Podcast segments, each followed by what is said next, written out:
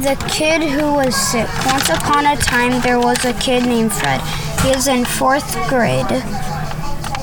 He lives in the United States. Fred's mom and dad were planning to go to Italy to see monuments and eat pasta and pizza. Fred loves pasta and pizza and to see monuments. So Fred and his family went to the airport. They checked in. It was about 2:15. Their flight was about 4 o'clock and it was a sunny day. They went past security. Then Fred grabbed a snack, his favorite snack, chips. Fred ate chips.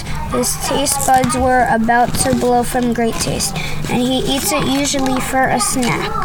So Fred ate the chips, and then he waited.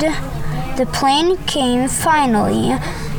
He Fred got on the plane in the first hour. Fred watched a movie, and in the next hour, Fred felt a little ill. The doctor on the plane came to Fred's seat. He measured Fred's temperature. It was about 103.5. Fred's head felt like a volcano erupting from heatness. Fred's doc Fred the doctor told Fred to rest. He gave Fred medicine. Fred slept the whole way. Finally, Fred woke up feeling much better.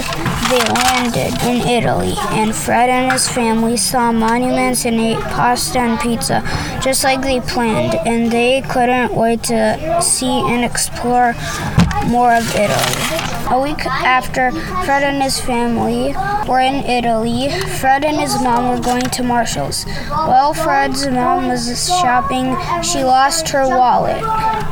And that's where Fred's mom's passport was. Both of us didn't notice till they checked out. But Fred's mom saw that her purse was open and she didn't see her wallet. Fred's mom freaked out. But luckily, a woman had her wallet and she was asking people, Is this your wallet? My mom rushed to the woman and thanked her. Finally, we checked out our items and we drove back to our hotel.